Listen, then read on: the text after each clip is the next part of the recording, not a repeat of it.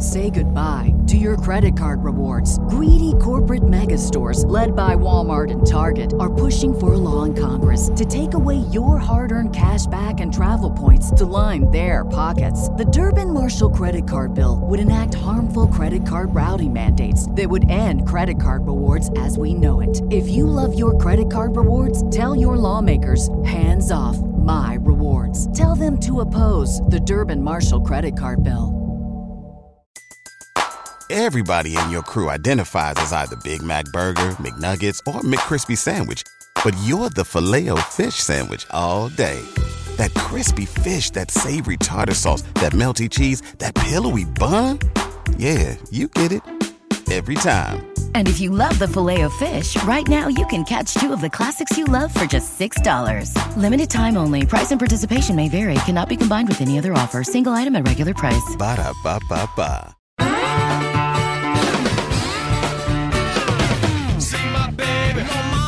Standing around. Somewhere, baby, mama, shake down. I'm a star. Lord, I'm a shake shake down. Welcome to the Week 10 edition of Hit That Line. I'm your host, Zach Barry. Ben Woodhouse, Austin Gray here with us as well. Nicholas Carr is working, so he is not with us, but he has sent us his locks. We will get to that momentarily. Before we get into Ole Miss, Texas A&M, do want to remind you this show, as it is each and every week, brought to you by the good folks at HomeFieldApparel.com go to the website, get you some merch. The Ole collection is there. And when you go to checkout, make sure to use promo code TOC23. Weather is getting quite nippy. It has been in the low 40s, high 30s the last couple days. Big cold front. Maybe you want to get a hoodie, quarter zip, bomber jacket, all of that and more at homefieldapparel.com. Check it out. And when you do, promo code TOC23 for 15% off your first purchase. Gentlemen, good evening. Welcome into the week 10 edition. How we doing? Doing good. Oh was a yeah, good week. I, I'm. Was a good week. You know, I got back on the winning track. Did y'all as well? No, I did not. Which um, I'm, I was the albatross around our necks last week. I had one and two week as well. Uh, Austin rolling out a two and four over the last two weeks. Yeah, you, there won't there won't be a worse bet we make this season than Purdue last week. They are atrocious. Like Nebraska Yeah. had walk-ons at offensive line, at receiver. Their starting running back was out, and Purdue still couldn't do anything against Nebraska. I tried to. Also, I tried shout to, out. Go ahead, Zach. Well, I was going to say I tried to ride the JMU wagon. We hit some mud. Uh, didn't cover the 19 and a half against Old Dirty Minion. But uh, Nick, he's not here to uh, get his flowers, but we'll we'll mail them to him. He went 3 and 0. Big week for him. But uh, still, the group is clicking on all cylinders. We're 63 and 45 overall. Uh, ben is leading the pack at 17 and 10. Nick and Austin are Wow. 15 and 12, and I'm 16 and 11. So we're still operating in a pretty efficient clip right now. Yeah, It's we- uh, we it's continue been a to good avo- year. We continue to avoid that week where we all go like over or one and two. So let's keep that up. Yeah. Mhm. All right, uh, let's get into Ole Miss, Texas A&M. Uh, I believe I'm gonna hit refresh. Make sure we have the correct line that is up to date as we record this at 8 p.m. local time, Wednesday, November 1st. Ole Miss is still right at three, uh, giving three points to the Aggies. Um, I I don't have much here, guys. To be honest, like we we were talking about, um, trying to be mindful of our time tonight as Austin's got uh some work stuff he uh, that he has to handle himself as he travels tomorrow. But I don't know about y'all. I don't have too much analysis here. I think Ole Miss is the better team. They're at home. They have the better quarterback, and I like this Ole Miss defense right now. They've gotten stronger with each passing week, and Quinshon Judkins looks to be 100%, and, and he himself getting stronger as the season goes on. I, I like the Rebels here. I'm I'm laying the points. I, I really don't think A and M can really do anything to scare me off of that. Um, you, you kind of look at their body of work leading up into this game, and our good buddy Gray Hardison over at Red Cup Rebellion, we were talking about it he mentioned um kind of his counter to, you know, well, A&M super talented up front defensively. They're going to give Ole Miss some fits that way. He kind of broke it down, and, and I really kind of like what he said. Um, he said in the SEC, the best offense they played is Tennessee, which is a huge drop off from from where Ole Miss is right now statistically. The best offense overall they've played is Miami. They threw a lot, scored 48, uh, had a lot of short fields due to turnovers, but a lot of that is due to them forcing those turnovers. And they have a similar passing, similar passing efficiency numbers to Ole Miss. Um, the thing I keep going back to, and, and Gray said it as well. Ole Miss put up 530 yards on DJ Durkin last year. 390 of those were on the ground. Um, I don't think Jackson Dart was nearly as good as he is now as he was last year. And, you know, Quinshon Judkins went for two bills in that one. And uh, that was on the road in a pretty hostile Kyle Field. So I, I think it'll be tight for three quarters, three and a half quarters. But I think Ole Miss wins, I don't know, seven to 10 points, seven to 10 point win, anywhere around there. So I, I, I like I like Ole Miss's chances Saturday. Austin. Yeah, I like our chances as well. I I think I'd feel a lot better about our chances. Or I feel feel I think I'd feel good enough to lock in the three actually. If you told me which offensive line of, of ours is going to show up this week, we, we've just Mhm. been so inconsistent and up and down there. Um, this season got really dominated by by Bama, which is comparable to A&M's front. I think Bama's probably better in the front seven. A&M's got, you know, five stars and blue chips. There's no shortage of talent, as you mentioned, Zach, but they don't seem to play up to their talent, and Bama does week in and week out. You know what you're getting with the Bama front. So I think A&M is is good. I just don't think they're Bama level. But our offensive line got abused against Bama um, after really struggling against Tulane earlier in the year. But after that, we've played relatively well. Now there are there were moments against Arkansas and even Vandy where we had some missed assignments and some slip ups. Got to clean some of that stuff up because this front can make you pay, and Vanderbilt really couldn't. So we need a really good effort from the O line. Um, little concerned about Dart and his health. I think he's still dinged up after Arkansas. Um, you know, I think that led to some of the inconsistency we saw against Auburn. I think it impacted him maybe even a little bit last week against Vandy, but um, if he's close to 100%, uh, and even if he's not, even if he's not close to 100%, I think he's a significantly better quarterback than Max Johnson. So um, I Mhm. like our edge there. I like the coaching matchup too. We we've seen now there's a large enough sample size. Kiffin circles this game and just abuses Jimbo. Um, and he got Durkin last year. I I I don't really see Durkin stopping us this year either. Uh, I am the the wrinkle that I am interested in seeing is Petrino versus Pete. I think that's a really good Mhm. matchup and one that's kind of flying under the radar because of you know the Kiffin and Durkin and Jimbo storylines. The two coordinators that I think are going to decide the game are Petrino and Pete. I really do. I I think if our defense is as effective as it's been the last several weeks, and, and really all season, save for LSU, which is an outlier, um, I, think we can shut down this A&M offense. I don't, you know, I don't think they're going to be able to run on us. Nobody really has run on us. I don't trust Johnson to air it out, even though he's got some good weapons on the perimeter. He hasn't really been able to to to go vertical on anybody. So I, I like us. I think it's going to be sweaty. I think it's going to be closer than we would prefer. I wish it were a night game. I get that not every home game can be a night game, but I wish this one was a six o'clock kick.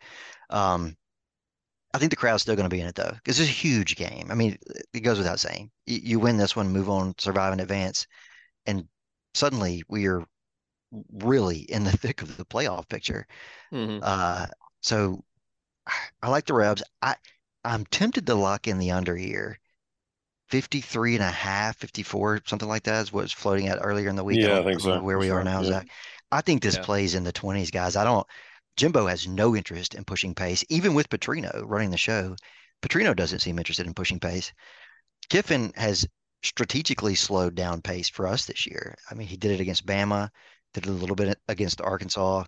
Um, we've picked our battles, you know, when to when to really slam down the gas and when to back off. So I, I think this is something like 28, 21 Rebs. I, I don't think either team gets in the 30s here. You know, their their pace is what concerns me a little bit on the on the cover um aspect. Not, I mean, what the score you just gave, we would cover, but you know, I'm afraid that we're going to continue to go fast, and they're kind of going to pull a Kentucky from last year and just chew the clock the entire game. I, I could be wrong. I mean, the the reality here is A and M has so much talent, but I think they're a little bit limited at quarterback Mhm. in in what they can do. Not so much to say that Max Johnson's not so serviceable enough to beat Ole Miss. I think he is. I'm just saying he's not Jayden Daniels, for example, right? And, Mhm. Or or even I don't know. I mean, obviously he's not Jackson Dart, but I don't know that he is. uh What's the guy from State's name that that's hurt? Will what's his face? Rogers. Anyway, yeah.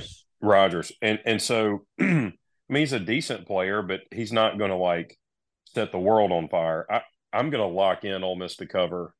Uh, I'll take the Mm. first lock here. I Okay.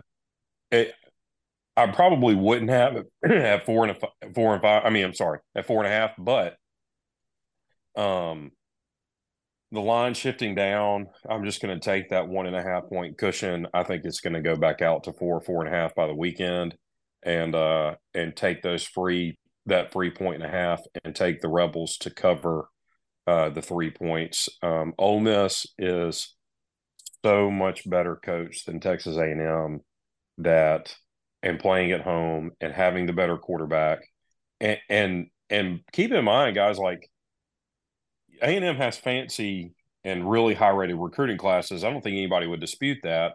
In a in a wonderful collection of talent, or however Lane Kiffin calls it, a lot of our really good players, especially on defense, are older transfers. Like those 23 year old, 22 year old secondary guys, they don't care that that 19 year old player was a five star. Like they've played so many college football games and, and are ta skilled enough, talented enough. I mean, the only team really that's just like lit us up through the air was LSU, and they light everybody up through the air. So, and, and a couple of those plays weren't even catches. Yeah, right. So, um, you know, I, I'm going to take Ole Miss to cover. I like the Rebels here. Judkins is getting stronger as the season's gone on. Um, Ole Miss seems to be healthier. Sands the Watkins hand injury, but really he, you know, didn't seem to affect him that much against um, Vanderbilt. So I think Ole Miss wins by 10 points. I think it's 31 21 ish. And I think the under is there and Ole Miss covers. Yeah, right now I'm seeing 54 and a half at FanDuel. Um yeah, I, I could see this being like a 17-10 game. And then Ole Miss scores late, 24-10, puts it away. Um, maybe A&M gets a garbage touchdown. You still, you know, whatever. I, I'm not too terribly worried about the A&M offense. Like that's my question is like do you do you truly believe Max Johnson can beat Ole Miss straight up? Like, what does that even look like? Like, what's a what's a really good Max Johnson game look like? I mean, he's not a guy that just goes out and wins games. That they don't just ride him to wins. Um, you know, yeah, he had 249 yards against South Carolina, but South Carolina's bad. Um, 223 against Tennessee, he threw two picks you know, 239 against Bama. He threw a pick. Um, you, you know, it's it's nothing flashy. Like he's not doing a ton that scares you. That's kind of my thing. Is like he he's not very mobile. It, it, I think Ole Miss gets after him early. Maybe gets him to throw a pick or two. Um, maybe there's some ball security issues. Ole Miss has been really opportunistic on defense. They get after you. Top five in the country in sacks, top ten tackles for loss. I, I think they get after this A and M offensive line early and, and really cause issues for the Aggies. And they have the, you know, the really talented, like like Ben said, they the super talented roster, but they really can't put it all together. You know, Austin mentioned the matchup of Petrino versus Golding, but how much of the offense is going to really be Bobby Petrino? I mean, there's no way of knowing but I think it's pretty evident, you know, kind of like with Kiffin and Charlie Weis. Like there's there are games when it's very obvious who's calling plays and who's not. Um, so they Ainias Smith, I think, is the is is is the guy that Ole Miss has to shut down. Um, he's got 569 yards uh, receiving on the year. He's kind of their go-to big play guy. Evan Stewart's got over 500 yards, but outside of that, you know, Moose Muhammad's kind of had a down year. Noah Thomas hasn't done much. And then Jake Johnson, the brother of Max Johnson's their tight end that they throw to, along with Max Wright. But it's not just I, I don't I don't know. Like it just on paper, they look like a solid offensive group, but it's nothing that scares you at all, right? No, I think they're very much a punt and play defense kind of team. They just they just are at this point in Jimbo's tenure, even with um, the addition of Petrino to the staff. He just doesn't have the personnel. Again, he does on the, on the perimeter, but not at the most important position on the field at quarterback, and he can't get the ball to his weapons. Um, so I think they're going to mm-hmm. run, play defense. They're going to. I think this is going to be played at, played at a snail's pace, which is again why I like the under. But I think that's Petrino's approach here. I think that's the formula for winning. They're going to try to grind us down, play field position, you know, kick a field goal late and beat us.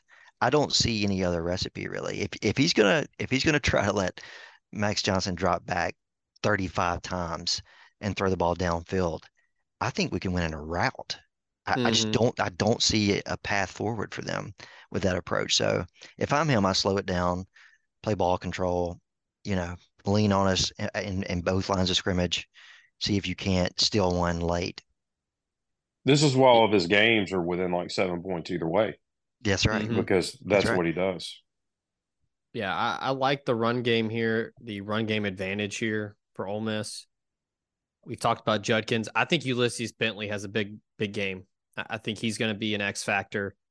They're going to, I think they're going to stack the box and try to take Judkins away early. And I think Bentley's versatility outside of the the backfield, catching passes, moving him laterally, I think they're going to challenge the speed of that A and M defense because we know about the we, we know about the girth on the inside. They're they're big, they're physical.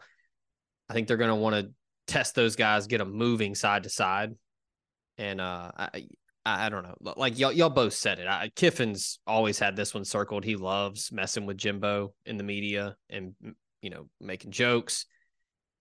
I, I think, think Kiffin knows he's better than Jimbo, right? Yeah, I, I yeah. think that's where this comes. Is he's like man, we are so much better coached than you are that I'm going to win this game with equal to or lesser talent. Like that's what's going to happen. I think, yeah, and I think we said this last year.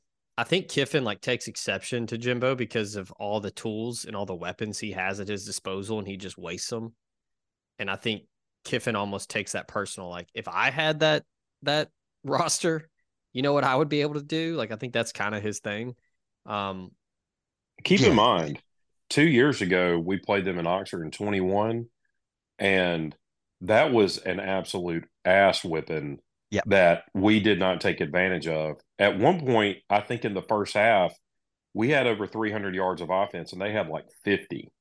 Yeah, and we were up like 10 to three or something yeah. absurd. I, am throwing numbers out, but it, yeah, it was terrible. And, and most of that those yards were rushing. I mean, we were getting 15, 18 yards of carry.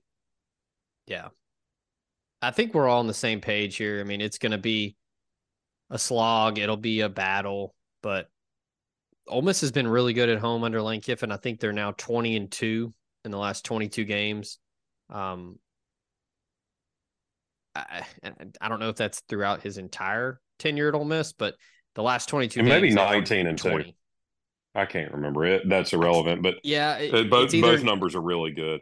Yeah, yeah. So good at home. Another, um, and I um, think I think the team knows what's at stake here. Like Austin said, you you win this one, you're eight and one. Like you're really, really putting your your thumb on people around the SEC and making it hard um, for people to count you out week in week out. So, um, yeah, I like Ole Miss. I, I think the the three is easy to lay here, in my opinion. Yeah, that's why I locked it in. Look, give me the better quarterback at home, the better quarterback and mm-hmm. the better coach. I mean, I think I, the crowd is going to be great. The crowd's been great all year, and I think it's going to be loud, even though it's 11 Oh, yeah. It'll be great. Yeah. Okay. So let's get into our locks here. Um, Ben's already got one. I'm to jump in here. Um, I'm to go ahead and get Fresno State on the board here. Uh, let me double check the line.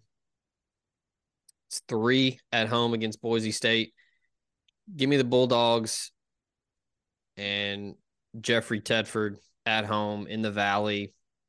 I, just I, I'm I'm riding with with Ted Ball here. I, I love Fresno State. I, I think what they've done this year, they're seven and one. Boise's it's a down year for Boise, and uh, they're they're really good um, at home. So I'm laying the three with Fresno State. Ashton Jeanty, Boise's like all world running back, might be out this week too. So that's uh Dude was dude was good a couple weeks ago when I saw him playing at San Diego State. Look, he's really good. If he hits the portal, he's gonna have a lot of suitors. I mean, like power five, you know, big boy suitors. So Yeah. if he's out, yeah, I, I really like a flat three. If he's out, you're probably gonna get a lot of value there. If he's if he's announced out before game time, this probably moves half a point or a point. All right. Do we want to throw one of Nick's up or Austin? Do you want to get one first? Yeah, let me get one out of the way since uh Nick's not here. Let me go with uh the South Carolina Gamecocks playing at home against Ooh. the Jacksonville State Gamecocks, who uh are like seven and two this year, like sneaky, sort of good, Yeah. a good record anyway. But I've watched Jacksonville State probably. Yeah, yeah. I've watched them probably three times. They are the most fraudulent team in the country. They've played nobody, absolutely nobody. And when they do play somebody with a pulse, like Liberty, for example, Liberty beat them by 18. So South Carolina only laying, what's the number? Is it 15 and a half, Zach? Across the board. Completely disrespectful number here. I know that South Carolina's season has not gone the way they expected. I know they got beat last week at A&M. They've had some injuries, ups and downs. I get all that. This is what Ben likes to talk about in terms of classes of athletes. This is these are not in the same universe. These two teams do not recruit against each other. They don't have the same caliber of player. They don't have the same roster. They don't have the same coaching staffs. If South Carolina just plays an average game, give me a B minus game. This is like 38-14 South Carolina.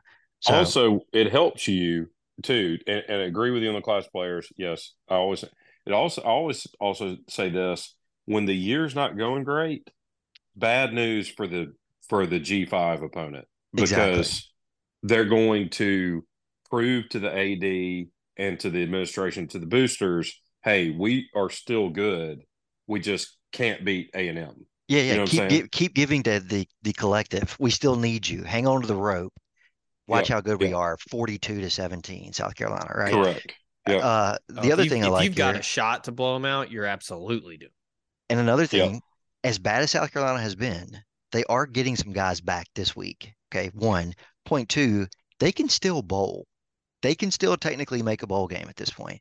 So they have stuff to play for. It's not pack it in time just yet. You win this one, you figure it out, survive in advance, and they've got a relatively manageable schedule down the stretch. I know Clemson's still out there lurking, but South Carolina can get to six wins. So I think they're going to play hard for Beamer. The last thing here, Rich Rod runs an absolute breakneck pace with Jacksonville State. They push the ball up and down the field. I like that in a situation like this. That means quick three and outs, get the Mm-hmm. Ball back to the better team. That's how poor teams get run out of the building, right? Quick three and outs. South Carolina gets the ball right back. Rattler scores. Jacksonville State has another quick three and out. Punt the ball. Same thing. Rinse repeat. Right. So Look no further than 2017 Ole Miss Exactly. Alabama. We've seen this firsthand. I've seen how this I've seen how this can unravel, and I think it's going to quickly for Jacksonville State. The other thing, Rich Rod's a veteran coach. He's not trying to make his bones. He's not trying to prove a point or move back up the ladder. He knows what these games look like from the other side of the aisle, from the other sideline. He's been on that sideline. Rich Rod is not going to have any interest in scrapping, fighting, and clawing. He's got a schedule to play too in the Conference USA, where they're, you know, contenders. So I don't think Rich Rod has any problem getting beat 45 to 10 here. He's going to tip his cap, lick his wounds, go back to Jacksonville State, get ready for the Take next the game. paycheck and go Exactly. home. get- Take the get check. Roll back to Alabama healthy and uh, look forward to next week. So I just think 15 and a half is ridiculous. I understand why. I get why the market is not impressed with South Carolina, but I, this number is outrageous. I, it- it's got to be three touchdowns or or 20 at, at South Carolina. Their their fans are still going. They always show up. It'll be a packed house with a lot to play They have an NFL quarterback at home. I mean, Exactly. I just I this one feels too easy. Y'all know how those usually turn out. You know, Jacksonville State will be up late in the fourth quarter or some shit. But I just feel like you got to lay or number here. win. Yeah. yeah. Yeah. I like that pick. Yeah, I it's been tough sledding. Uh, they've had a lot of injuries. The offensive line's been really bad, and the defense has been probably worse. But when Rattler can cook, uh, he's going to light people up. So I, I I do not think Jacksonville State's going to have some some linebackers or dudes on the back end to slow them down, especially if Xavier Legette, Juice Wells, uh, they're finally throwing the football to Nick Harbor, which you know, wow, good things happen when you throw it to the 6'5, 250 pound guy that runs a sub 10 100 meter dash. I mean, who knew? Um, yeah, that's a good pick. All right, let's get uh let's get Nick on the board. Um, let's keep him in sicko mode here. He is going to lay the uh I believe it's five for Iowa. Double check here. Uh, they are in Wrigley Field, taking on Northwestern, who got a dub last week. How about the uh Chicago's Big Ten team last week? Um, I guess he's banking on some uh some fresh perspective on the offensive uh play calling here with uh Brian Ferentz no longer on staff. so But was so was he dismissed or was that effective at the end of the year? I like is he done? Okay. I believe he's done done. I don't think he's there. Okay. I I think people would be more mad if he if it's like, okay, we're firing him at the end of the year, but he's still gonna be here and be terrible. Yeah, like Pete Um, Boone and Houston Nutt style. I mean, what happens if they come out and just like score 35? Oh my God. They may like Dude. actually want Kirk Ferentz's head at that point. Hey, There's we've some been I- watching this. Yeah. I've been lis- I, I listened to a national show today, and there were there were some Iowa people that kind of want a fresh start just altogether. Um, just real quick sidebar: Who do you think fits at Iowa if they go scorched earth, fire everybody? Who would you think? I, I, I know the obvious answer, but I don't know if he'd take it. I think the obvious answer is the right one, and I agree with you. I don't know that he would take it, but but Mark Stoops. Are they I going to mean, pay as Yeah. much as Kentucky? Yeah, that's you know, can you match it? I I think if they can, maybe he leaves because maybe he knows he's kind of at his ceiling. the at He's Here's the maxed out. Kentucky, right? He has, but here's the thing: I was not getting any easier either, though. With the No. addition of USC and UCLA and Washington and Oregon, like the Iowa job was sort of middle of the pack anyway. It just got about four spots worse with with those additions, and I think any coach, any new coach coming in, has to consider that. You can't just look at historic Iowa, which honestly probably punched above their weight anyway. But going forward, they're going to have to really punch above their weight to contend in that conference. Y'all remember Well- that? Y'all remember that Rose Bowl when they had that incredible year and Christian McCaffrey happened? Oh, just scorched them. Yeah. I mean, it was. I think they scored. I think they were up twenty eight nothing. Like almost. Like I don't even think it was Yeah. second quarter yet. Iowa has benefited from the fact that they're in the easy side of the Big Ten. Yeah. I mean, Mm. No doubt. the East has Michigan State, Ohio State, Penn State, Michigan, Yeah. and the West has Iowa, Illinois, Minnesota, Purdue, Northwestern, Nebraska, Yeah. Wisconsin. Yeah. So I mean, Iowa they beat Wisconsin. They're they're going to the Big Ten championship game. So I mean, I just you know that's part. Here's a thought too. If you're, and he's probably not going to be coaching this long, but if you're thinking about, you know, like long term stuff, you know, the Pac-12's dissolved and has you know combined into the Big Ten. Is Kentucky a safer job to remain in like a super conference than Iowa? Like, is Kentucky safe Mm. because of basketball? because you get basketball. Yeah. Probably. Yeah. I think so. and it's already in the SEC. And I think the super conference starts there and starts and builds out from there, frankly. the only thing I could see about the pull to Iowa is he knows that he's one of theirs and he would have a longer rope than if things start to go sideways at Kentucky. well, they've clearly because- shown that. I mean, Ferentz has been there for how long? Like 30 years? Yeah. Dude, I mean, you you know where they should turn if Stoops doesn't want it? Bert. Isn't Bert from Yeah. Iowa? He fits Yeah, he there. played yeah. there. Yeah. Um, Yeah, it's good. yeah, pick. I mean, That's it's not good a it, it's not a bad job. It's just yeah, the conference is going to get tougher, and Their that's- division's going to get tougher. Yeah, Yeah. it's it's not a bad job. You're right, but it's also not a great job. Like you have very few recruiting resources. There's almost no in-state talent, and again, you've had the I think they've of capped out. Hey, Yeah, don't I- y'all? I mean, they've, I- they've Well, not- e- exactly. I mean the probably the best recruit they've had to come through there ever, Kadyn Proctor, goes to Bama. So like right, right. back in the day when you used to just gobble up all the big uglies there that were good, they're just Yeah. starting to go elsewhere now. It's the thing, like the thing with the window closing, like your your opportunity passing. Almost nobody realizes it as the window is closing. You only Yeah. realize it when you look back on the era and you're like, "Shit, we should have taken advantage because you know we had whatever." I think we're going to look back on this era for Iowa, like the last 10, 15, 20 years, and realize that was that was it. Like that was the peak of Iowa football. They look, they're going to win seven, eight games. I'm not saying to bury the program. I just mean, are they going to consistently beat USC, UCLA, Washington, uh, Oregon, no, Ohio State, No. Michigan? Pick, come on, I mean, it's just not going to Yeah. happen. It's no. tough. And, and and and yeah, uh, that that's just not no, that's not going to happen. Eh, you know, think speaking of windows closing, I, I'll never forget this. I was like 12 or 13, 14, and Ole Miss played Nebraska in the Independence, Independence Yeah, Bowl. Shreveport, Bowl, and that yeah, was that was the end of it for them. That was like Jam- yeah, Jammal very Lord end, was their quarterback. that was like closing the door on Yeah. Nebraska football. yeah.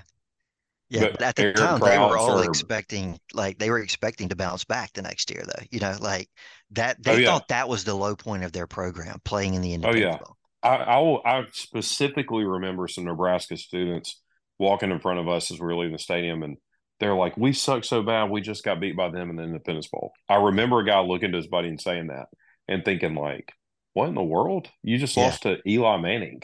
Yeah, Uh, what, Right. what are we talking about here?"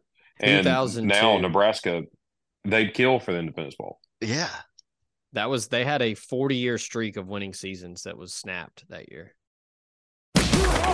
The College Corner is headed to Oxford. Stop by their new location in the Oxford Commons off Sisk Avenue. They'll have 4,000 square feet of rebel gear ready for your trip to the Grove. On your next trip to Oxford, stop by the College Corner or our other great locations in Ridgeland and Flowood. Hats, shirts, polos, pullovers, sweats, t-shirts. College Corner has it all. And as always, you can visit us online at collegecornerstore.com. That's collegecornerstore.com. The College Corner, where your game day apparel meets.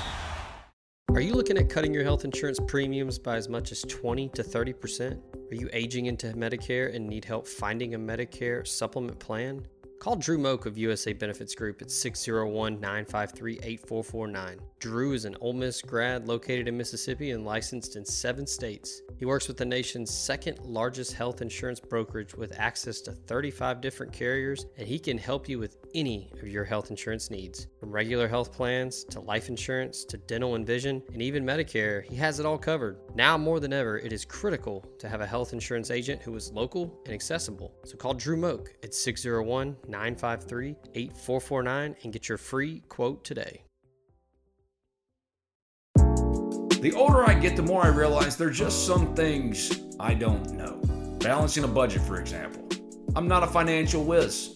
Sure, I know batting averages, passing and rushing yards, three point shooting percentage, but intentionally putting away money for retirement? That's where my friends at NerdWallet's Smart Money Podcast come in. NerdWallet's trusted financial journalists use fact-based reporting for some much-needed clarity in the financial world, helping you make smarter decisions with your money. The nerds have helped me get smarter about things like planning my tax bill so I don't dread April every single year. Actually, I was one of the first in line this time around. Saving on travel so that I can take my girls on trips, because spending less on airfare means more money for an extra night and maybe a fancy dinner too. So enjoy the things you love, the Ole Miss Rebels, your family, your friends, knowing that your financial situation is taken care of with advice that you followed from NerdWallet's Smart Money Podcast. Listen to NerdWallet's Smart Money Podcast on your favorite podcast app today. Trust me, future you will thank you. Ole Miss fans, you can never be too careful, especially these days and with young kids at home. Don't take any chances and secure your home with Eufy Smart Lock, an easy install, all in one security device for your front door and that peace of mind we're all looking for. I myself am a Eufy user, and I can tell you firsthand go ahead and ditch those house keys forever, grab a Phillips head screwdriver because that's all you'll need, and give Eufy Smart Lock a try today. No monthly fee, and Eufy customer service is waiting on standby 247 to help you with any and all home security needs. So what are you waiting for?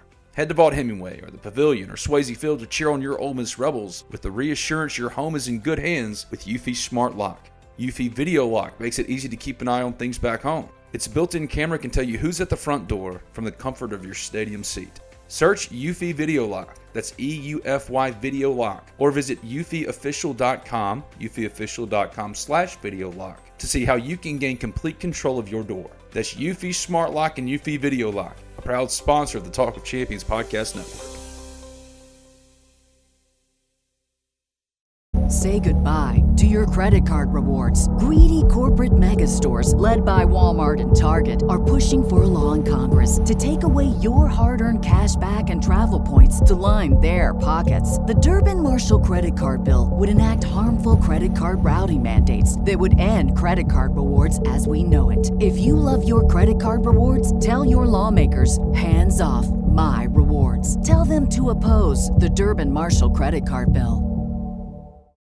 They've never been back, to my knowledge. No. And and and here's another here's another theory. I don't think that Iowa can be good and Nebraska also be good. Like I don't think both of those things can happen. Yeah. So it's like one or the other. It's similar, and this is going to be weird to Ole Miss and Auburn. Like I Mm. don't know that both programs can both be in the top ten, unless That's. Alabama's way down.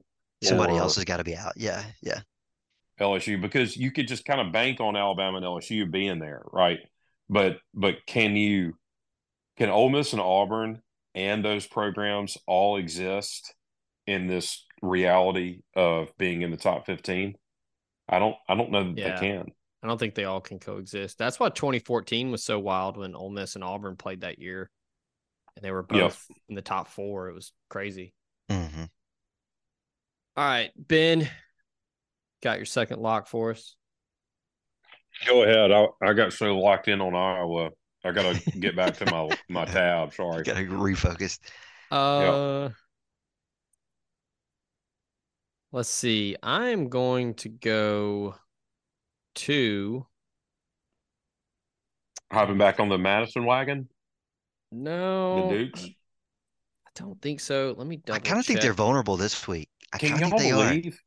Can also on, on that note, Southern Miss is a favorite this week. Yeah, what I the hell that. is going on? That did get that my must attention. Monroe must be terrible. I don't know, man. I don't know that they're as bad as as that would suggest. Now, I would want more than two and a half to to ever consider Monroe, but hmm look, they played Texas State really, really closely a couple weeks back. Southern Miss damn sure can't move the ball like Texas State can.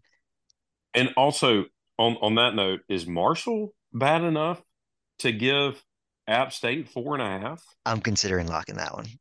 It's a consideration. App State is mean- not the App State of yesteryear. They are not. They're bad. I'm sorry to receive four and a half from App State. Yeah, App State getting is giving Marshall four. What? Yeah. exactly. How is Marshall catching over a field goal? I know Boone is like a true home field advantage. I get that, but App State is not the team they were just a couple years ago. Were in USC just played them within ten. Yeah, they were in a dogfight with Southern last week. All right, I know where I'm going. I'll go back to Old Faithful. I'm gonna go to Laramie and I'm gonna lay seven with Wyoming at elevation. It's against a team that's comfortable at elevation in Colorado State. Colorado State just sucks. Um now Wyoming's just five and three, but Colorado State's just not very good. They had a real shot last week at making that Air Force game kind of fun. And They in an just- absolute blizzard. yeah, I mean, just awesome game just to watch, and uh, they were bad. Um, shut out in the second half. Uh, Wyoming's just damn good at home. I mean, they're kind of in that territory of, you know, typically Utah at home, other than last week when I nailed that one. Um, yeah, Rice Eccles, um, you know, Reser Stadium with Oregon State, like Mhm. Wyoming is is very similar in that capacity. Like it, it's very very tough for people to go to War Memorial Stadium and get an easy dub. but also it's just seven points, and I just think Wyoming will be fine. I mean, they've put up tw- they, they beat Fresno State earlier in the year at home. They put up 35 against New Mexico. Um, put up 27 in a great game against Air Force. It wasn't at home, but um, outside of a lopsided weird one against Boise, um, I, I think they handle business here. So I like the Cowboys. Weird shit happens up in Laramie with the with the Cowboys. So yeah, I'm with you. I, it's so hard for opposing teams that. to go in there and pull out a W. Dude, it's hard. It's hard when you when you see those end zones and they're doo doo brown. You don't know what to do. Your locker room says you're seven thousand feet above sea level or Yeah. whatever it is. yeah, I, I saw the. Did you see the cinematic video of the Oregon win last week? And it showed Dan Lanning in the tunnel, and on the wall at Rice Eccles it says "Welcome to five thousand feet." It's pretty damn cool. That's Yeah, cool. All right, Austin, you got one? Yeah, I think so. I'm gonna go maybe a little contrarian here. Um, down in Gainesville, Florida, the Arkansas Razorbacks are facing Florida. Uh, Six point line. I'm more interested in the total though. Zach, what's the number there? Let me effort that for you real quick. We we can all agree that Arkansas is is one thousand percent quit, right? I hope not. Based on what, what Uh, number I'm about, I'm about to get. 50 and a half. Ah, and a half even? Jeez. I mean, if, do you want 51? Bet Rivers. No, I, I want 50 flat, but I'll take Ah. over 50 and a half. I think, all right, so here's the deal. Arkansas fired their offensive coordinator who was terrible and deserved to be fired. But I think I think we're all overreacting to the last time we saw Arkansas and they put up three points against an awful Mississippi State team. Uh, That's not really that's one game. It's kind of an outlier. I'm not saying Arkansas's offense was high powered for their other games for the, the, the rest of the season, but they did at least get into the 20s against basically everybody other than mm-hmm. state. So I think there's there are rumors, their message boards are indicating they're going to go tempo, try to get the ball out of KJ's hands faster. I think Rocket Sanders might actually finally play this season. I, I don't think I'm asking too much for Arkansas to get me 21 or 24 here. And with a six point number, six point spread, Florida at 30, 30 24 gets me over 50. I just think 50 is a little low. And the entire market, remember, 7 3 against State, which I get. Both teams looked awful. I just think we're going to get a better Arkansas offense this week. It's not going to set the world on fire, but it doesn't have to. 50 is a pretty low number against, with two, uh, in a game, I should say, featuring two pretty mediocre to below average defenses. Florida has to be deflated after last week. They threw everything they had at Georgia and it didn't matter. I can see this one getting kind of loose at 11 a.m. in Gainesville. I, I think it's something like 33 23 Florida, and we go over 50. Okay. I like that. I'd love to I see like that pick. Sam show some fight, show some spunk. Yeah, and you got look if they're going to play, and maybe they don't, maybe they come out and lay down again. But if they're ever going to play for Sam Pittman, now's the time. It's, it's shit or get off the pot time because you just lost your offensive coordinator, you just put up three points against Mississippi State, and you had a bye week. So, like, if that week to lick their wounds and get healthy and come up with a game plan, if you don't come out this week guns blazing, they're dead. It's over. All right.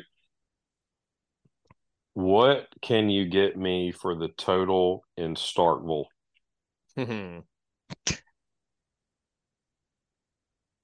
True sicko mode podcast here. 45 and a half, 46. Yeah. I'm going to take. That's such a low number. Let's do it. I'm going to go under 46 in Starkville. Listen, um, Mississippi State is, in my opinion, has to be on the verge of quitting after the Auburn game last week. There's talks that they're going to make a coaching change. I really believe that that decision is going to hinge on how Ole Miss finishes this year.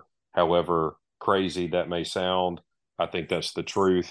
I also think that the Egg Bowl is going to control that, not the Kentucky game. State typically plays Kentucky well, but Kentucky takes the air out of the ball. Their quarterback's pretty good, but or he's playing better over the last couple weeks than he was earlier in the year. I, I, I subscribe to the theory that y'all had that he was injured. Yeah. because it seems like the ball has a lot more velocity, or at least it did against Tennessee. Hundred percent. And and I think that um, with that said, though, State is going to be content making this game eighteen to 15 Mhm. or or or twenty four to twenty one, which is very close to it. But I think that that's going to be about where this game maxes out. And I'm really banking on State not being able to score more so than Kentucky, and Kentucky's content with the game being tw- them scoring 24 and State getting to like 14. So I'm going to go under 46. I also don't think the State covers this line, even though they typically play Kentucky well, and and I guess maybe they could win it. But I, I think that this is the I think last week might have been the coffin nail on their effort for the rest of the year, other than the Egg Bowl. I think they'll give a last ditch effort then, but even then, that game doesn't have the the fire that it did five years ago. It, it's just not the same. I, any, nobody can tell me differently. They cannot tell me since the piss and the miss that that game's had half the uh, passion that it that it once did. I don't know if COVID changed it or what, but it's just not. It's just not the same.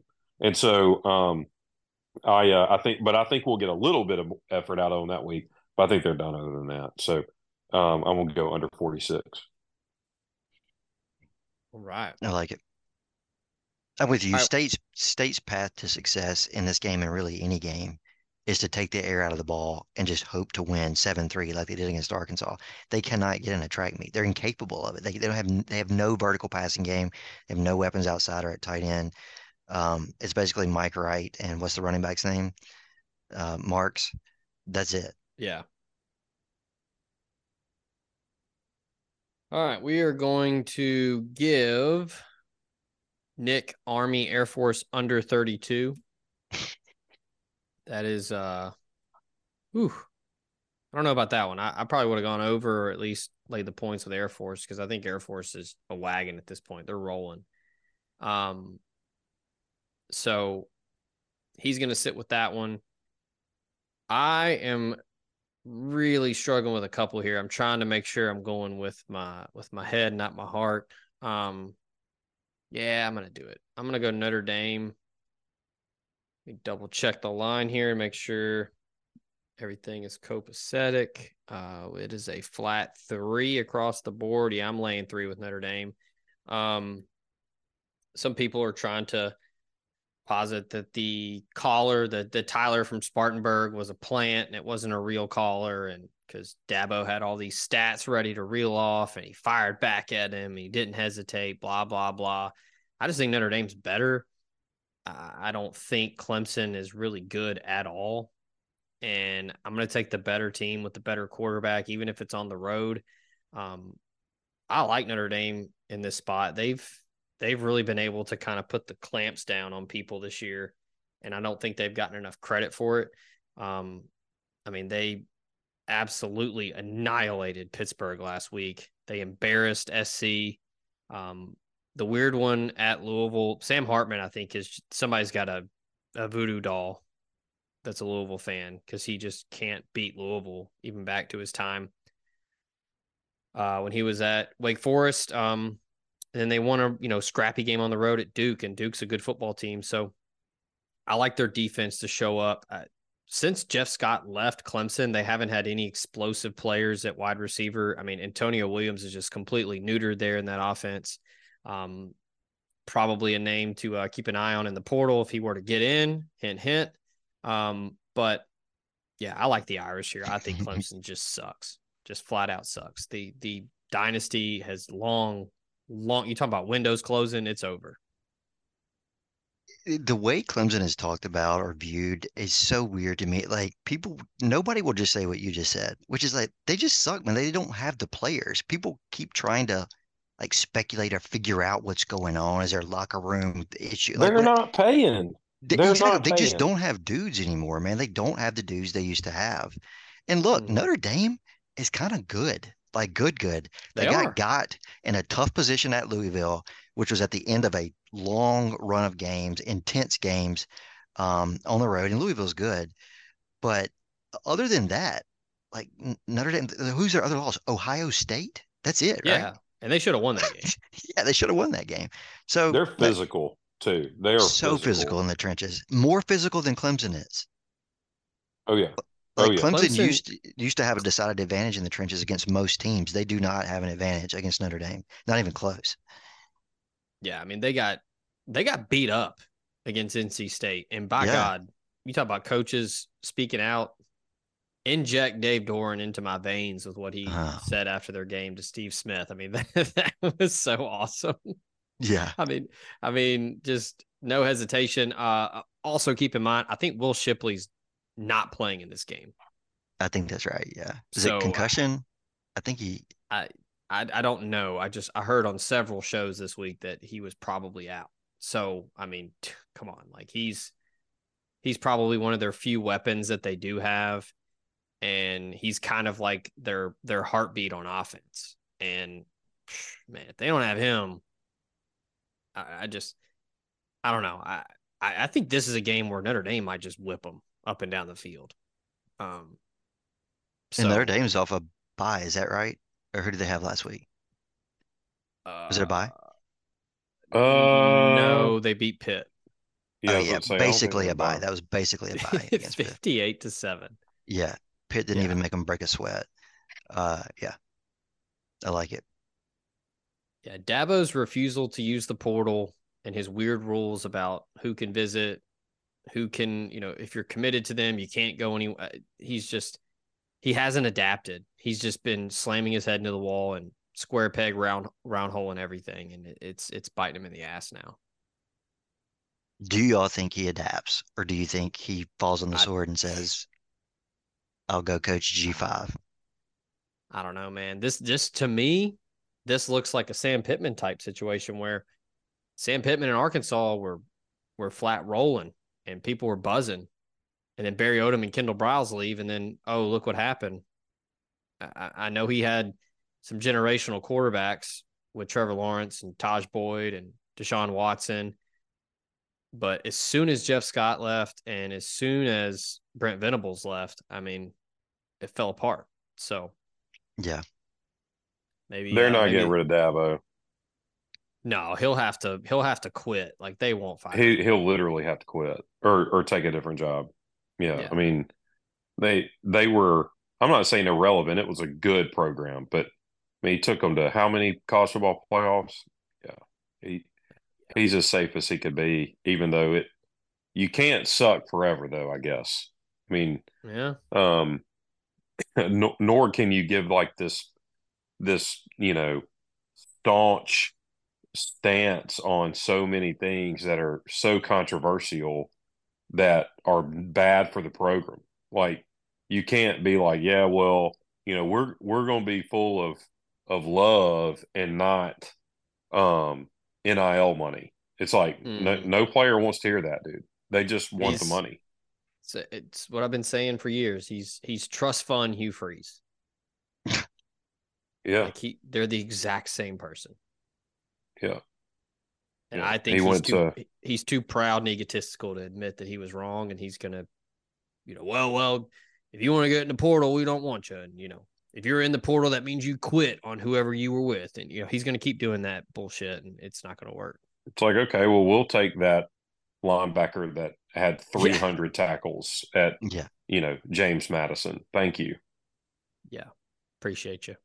I mean, imagine the Ole Miss defense in 21 without even the transfer from Navy, Springer, Stringer. I mean, Oh yeah, that he guy was awesome. awesome. Yeah. Noticeable difference when he was out. For sure. I mean, He made a huge in that, huge huge in that. Tennessee game. Yeah. Tennessee game. But exactly. Mhm. Exactly. It's exactly what I was thinking. Um, all All right. right, you I've got one, and this is going to be a sick pick. I don't know why I'm doing this to myself. Um, sick. so let's go to East Lansing to the the Soviet bloc itself, and we're going to In lay three with the plays you. Nebraska Cornhuskers. um, Nebraska's playing to get bowl eligible. I know that's like a joke with the with A and M, but really that's a big deal for them. They they kind of stunk as, as we know since the Have Independence they Bowl kind in of have 2002. they kind of found something? I think they have. Well, Again, I well, watched them five and last week Yeah, yeah, yeah. Go ahead. Well, no, they just beat my ass up and down the field with my Purdue bet. But yeah, no, they they're not good at anything, but they they they just they don't make any mistakes. It's not like the old Scott Frost teams where they beat themselves. They, you know, shank a punt or fumble the ball or whatever. Like they play pretty sound football. They're not they, they don't have any explosive players. That rule's not going to let them do that. He's not going to let them beat themselves. They Yeah. run the ball and, And- punt. Yeah. Who's Michigan State have as coach? I mean, they're they have Adolf Hitler trivia Yeah. questions on their on on their video board. Like they're a complete train wreck. So you know, And- th- go ahead. I- I was gonna say Nebraska found something, aka they stopped playing Jeff Sims at quarterback. Right. Um, which great Yep. segue here because you mentioned the Hitler trivia question. Nebraska's quarterback is Heinrich Haarberg. What a name! And also, that guy was drinking beer at like twelve years old. No question. Exactly. Um, A lot of um, vowels. and like Bush. Be- Bush like. yeah, he's like he's like. David Beckham drinking Guinness when he was like nine. yeah. Bulgarian buttermilk. and um um yeah so i just i like the huskers here i like late in the season i i trend towards playing or picking games against certain schools and michigan state is one that has nothing to play for those players are shopping themselves around to other schools already trying to just Oh, yeah. get through they have a few guys playing hard to try to make a combine and get picked up in the draft other than that those guys are are checked out looking for somewhere else to play. Meanwhile, Nebraska feels like it's on the um, ascent a little bit. I mean, they're not like also they're not good, but I I just think they all I got to do is win by three. Yeah, I, I'm going to take the Cornhuskers. They're not good, but they have an identity, and they haven't had one in like 20 years, and they, they finally have one now. And again, it's not sexy. It is Nebraska AF, but like again, it worked against Purdue last week, and I think you're going to get a similar result this week. Michigan State's already got guys hitting the portal and shit. They're done. They're checked out. Yeah, Yeah. I was gonna say week weeks like nine through eleven is when you really got to keep an eye on those quit watch teams and just fade them. Yep. And Michigan State is done. This podcast also comes to you thanks to Bluff City Advisory Group, Memphis's leading team of finance professionals who can provide advanced assistance with financial planning, pension, and qualified plan support, and business and estate planning strategies as well. Former Ole Miss Rebel and founding partner Ben Still, along with his elite level customer service team, make it their goal to help you meet the ongoing demands of your financial needs. Learn about this and more at bluffcityadvisory.com. Cooler temperatures are right around the corner, and as I like to say, it's the perfect time to play around a round of golf. And if you're looking for a premier golf course in Northwest Mississippi or the Memphis, Tennessee area, go to Cherokee Valley Golf Club in Olive Branch, 15 minutes from the Memphis International Airport. With those cooler temps, you might want to stay warm and comfortable on the course this fall. Go in the clubhouse and check out their new selection of outerwear from TravisMathew and FootJoy, including FootJoy's new lightweight hoodie. This 18 hole par 72 course includes four sets of tees to accommodate all players and has 11 lakes, 52 bunkers, and the wide Zoysia fairways and extra large champion Bermuda greens and clean roughs make for an excellent opportunity every single time to post a number. If you need a premier golf experience in the Mid South, go to Cherokee Valley Golf Club. Call them at 662 893 4444 or check them out olivebranchgolf.com.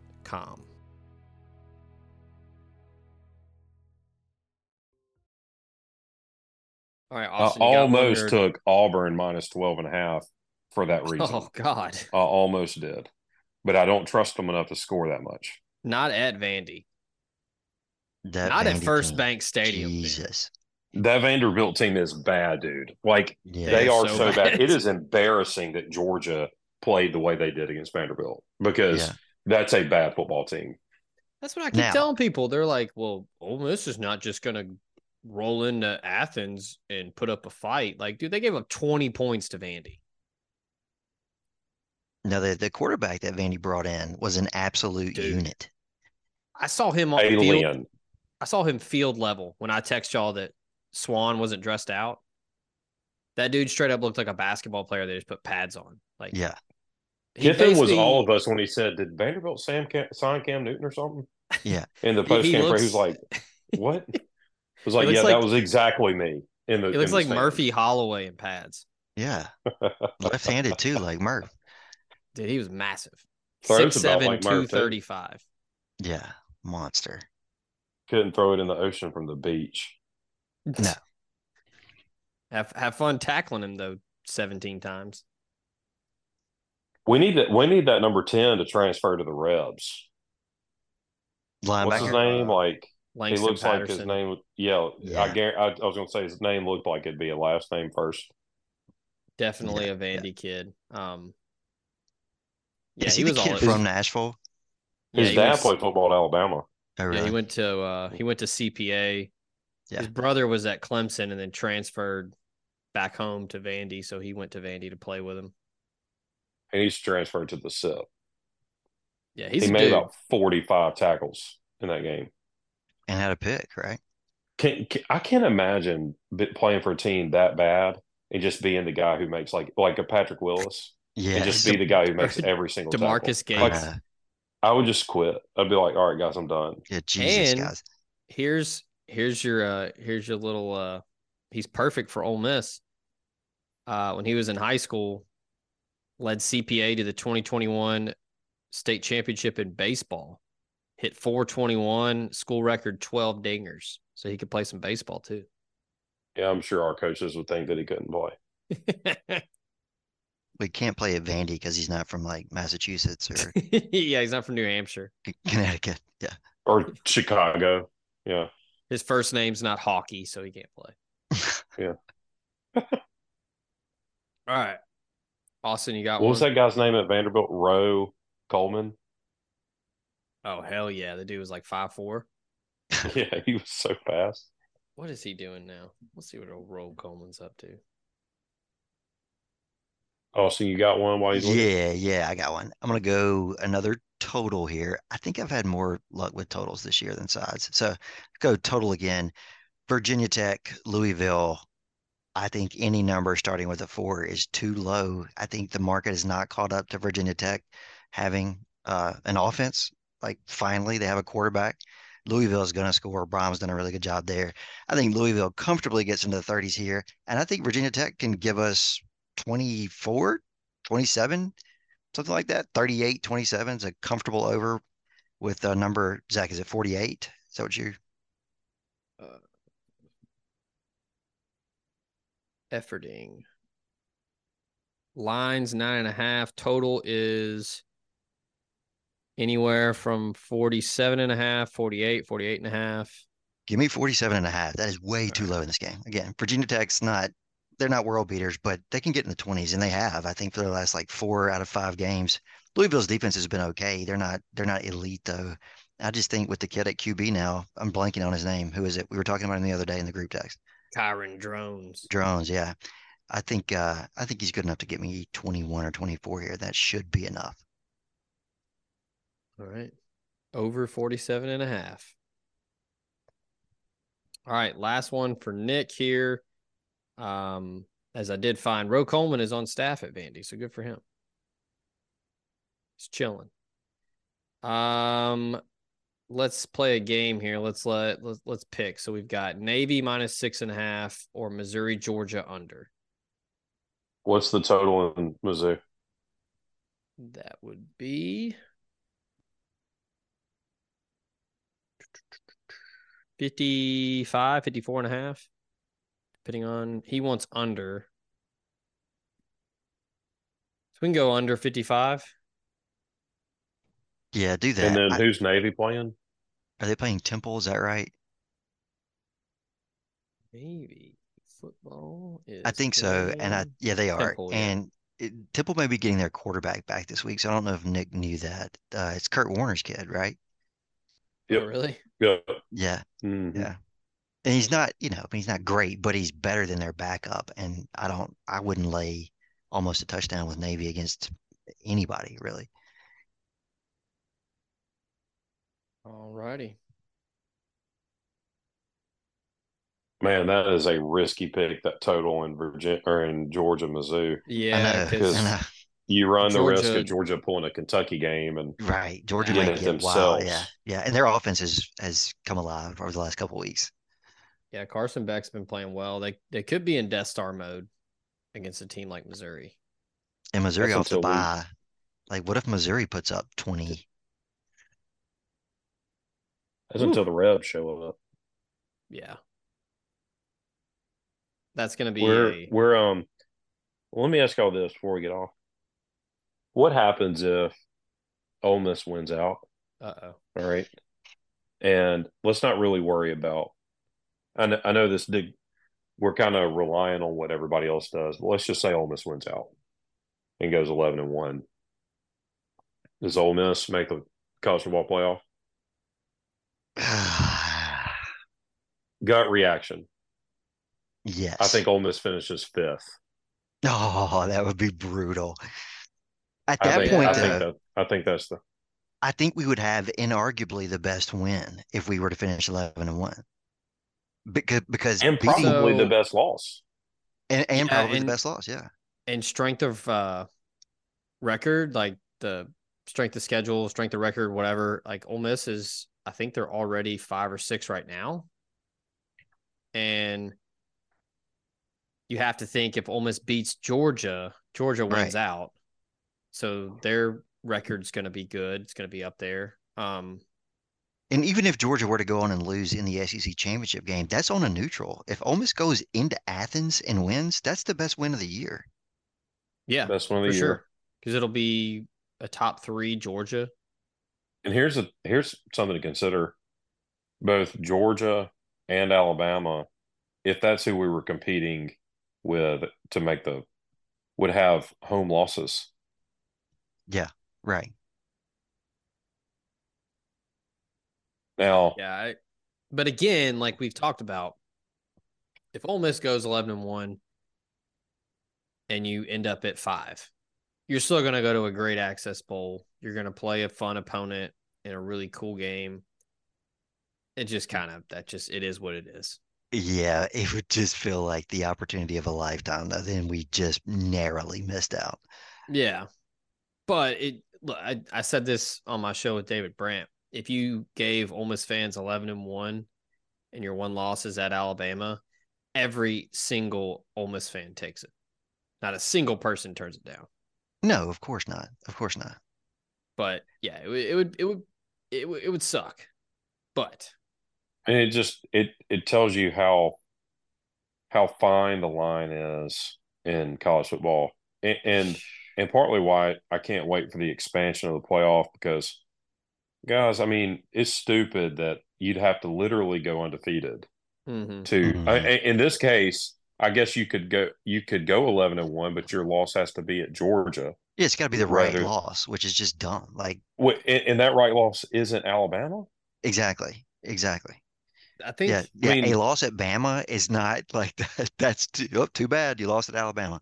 yeah. I, you know the list of, of schools that could go to alabama and guarantee themselves to not lose it's zero Zero. like nobody's 100% going to beat alabama in tuscaloosa Dude, I don't know that Texas would beat them again if they played this week. no they wouldn't beat them again but i mean that's just part of Good. it and Could Go ahead. this be a case where you have the benefit of your biggest win and maybe the best win in college football is late in the year? Certainly doesn't hurt.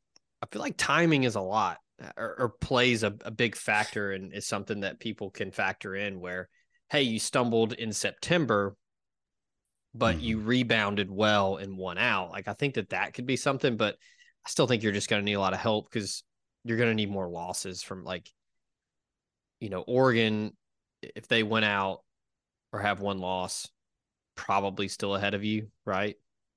I don't know, man. I think a win on if we go at 11 and Athens- 1 with a win over georgia yeah, we're that's jumping more oregon that's more impressive Okay. than a win at Washington, I think so. in my opinion. i think so yeah And I like Washington. We we pumped Now- Washington all year. I just think Athens is different than Washington. Now, is Oregon Are the they three-time viewed- champ, like or, or correct better than us? Probably. yeah, Like Yeah. I guess I mean they've. I hate this, but that it's true. But their program has earned that. for sure. Who? And I think they are better than us. Like, don't get me wrong. I think Who, they Oh are. yeah, me too. Me too. Me too. Yeah. But if we're just talking about resumes and not the eye test, I think a win on the road at Athens is more impressive than a win or than a Yeah, yeah. close close loss on the road in Seattle and a win in Rice Eccles with a depleted Utah roster. I mean, this is not Cam Rising Utah. Yeah, I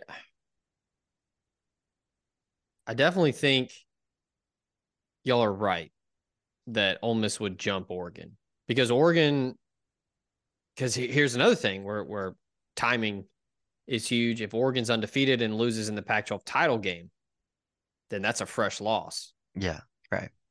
Um, And look, Oregon still got the Civil War. They still got they still oh, got they still some got games. some games. Yeah. Yeah, they they still got some some some roadblocks for sure. Just I just like think- us.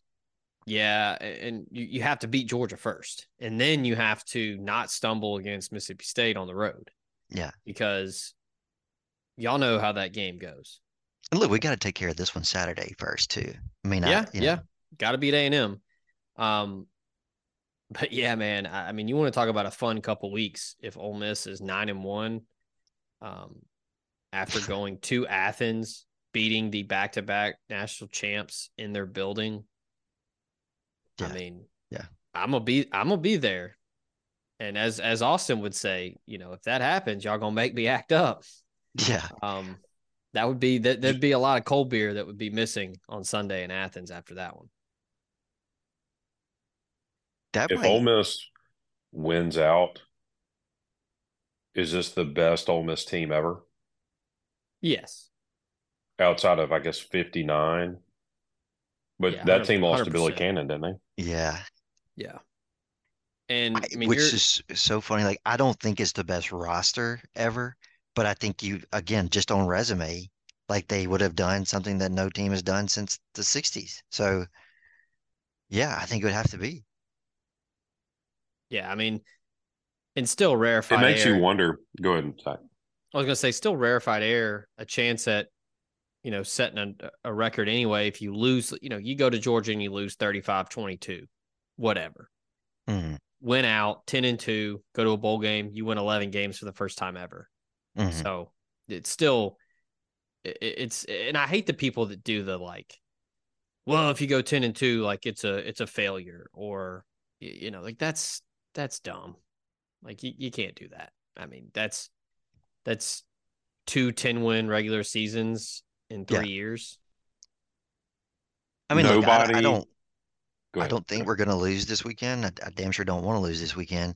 But let's say we do and end up nine and three.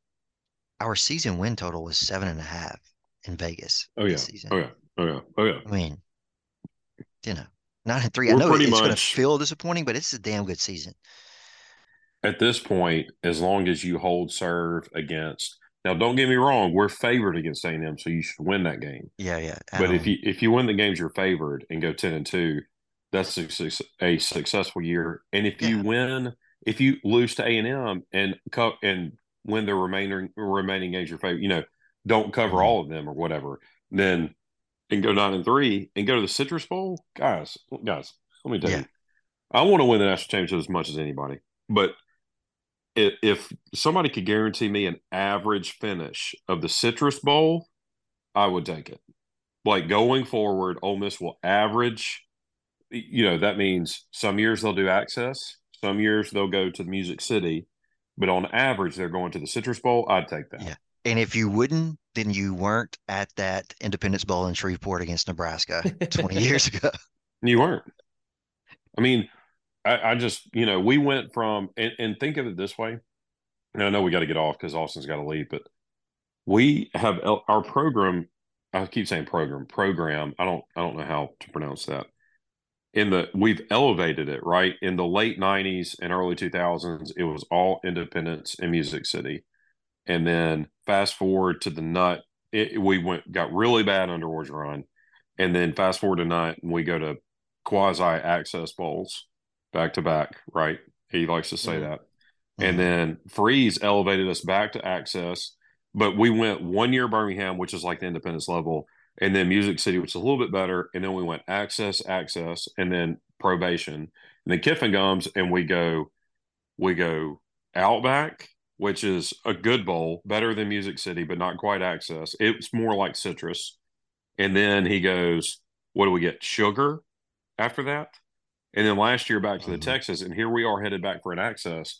And so I guess what I'm saying is like the average bowl that we're going to is getting better and better with co- each coach or each good hire. Yeah. I, I guess I should say. I don't know. I, I just think our program is as good a shape as it's ever been. Frankly, I don't.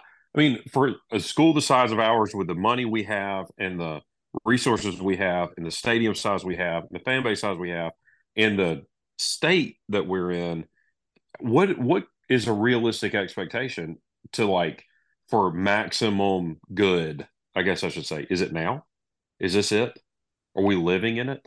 Or can we That's be it. better? Can we expect to be better? I'll tell you all this. I think we have more talent in 15, 14 and 15. And it makes me wonder what it, but maybe we didn't. It makes me wonder what Kiffin could have done with those guys. Yeah. Hmm. I think we're better at quarterback and running back now, and we may be a little deeper in spots on defense. But think about the high end guys in 14 and 15. Marquis Haynes, Robert Nkemdiche. We don't have anybody like that. Man, there were guys like Woody and, and wasn't he on the 15 roster as Oh well? yeah. Oh yeah. You know, that, that had a cup of coffee in the yeah, had a cup of coffee in the NFL and and were pretty damn good while they were there, yeah. DJ Jones.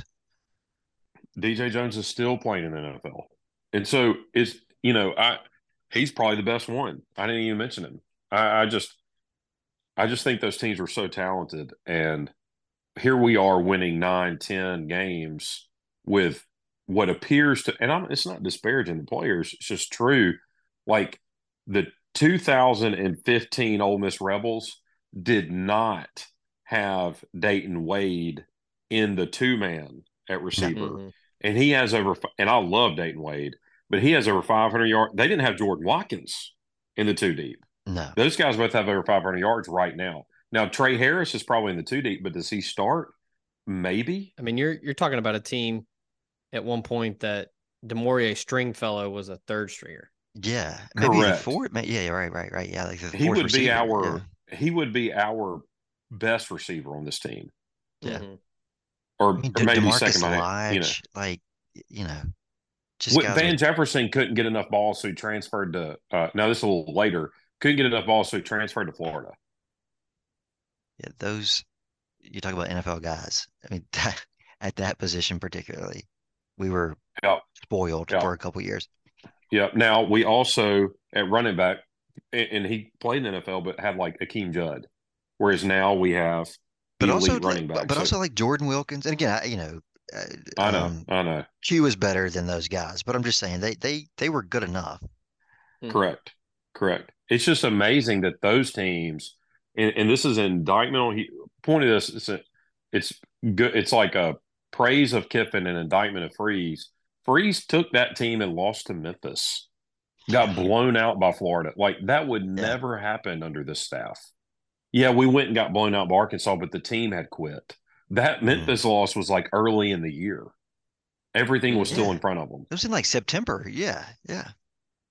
It's definitely uh you know it's cliche, but Good definitely times a, ahead. A new era. Yeah. You know, you know, I, I just think that if, and I think we are, but as we improve talent, you know, it's not unreasonable to continue to expect these types of uh, season outcomes. Now, I do think that there's a lot more parity in the SEC at this point because of the transfer portal. So I think there's going to be a lot more teams. You know, it's just the margin for error is going to be so much smaller. I think there's going to be a lot of eight and fours and seven and fives. I could be wrong, Mhm. but I just think you know Auburn it is going to roll out a seven and five, and Ole Miss is going to roll out eight and four. But you could be three plays from ten and two, and three plays from six and six. Yeah. But it's also with the expansion, Ole Miss could slip up one time too many and maybe be down a couple players at a couple spots, but still go nine and three and still get in. hmm And then it's the tournament. tournament. Yeah. Just see what happens. So um so yeah, I mean the my last thing about winning out and just kind of a best case scenario for winning out. You win out somehow get in at four, but you're not in Atlanta. But who cares? Because you get that extra week. Mhm.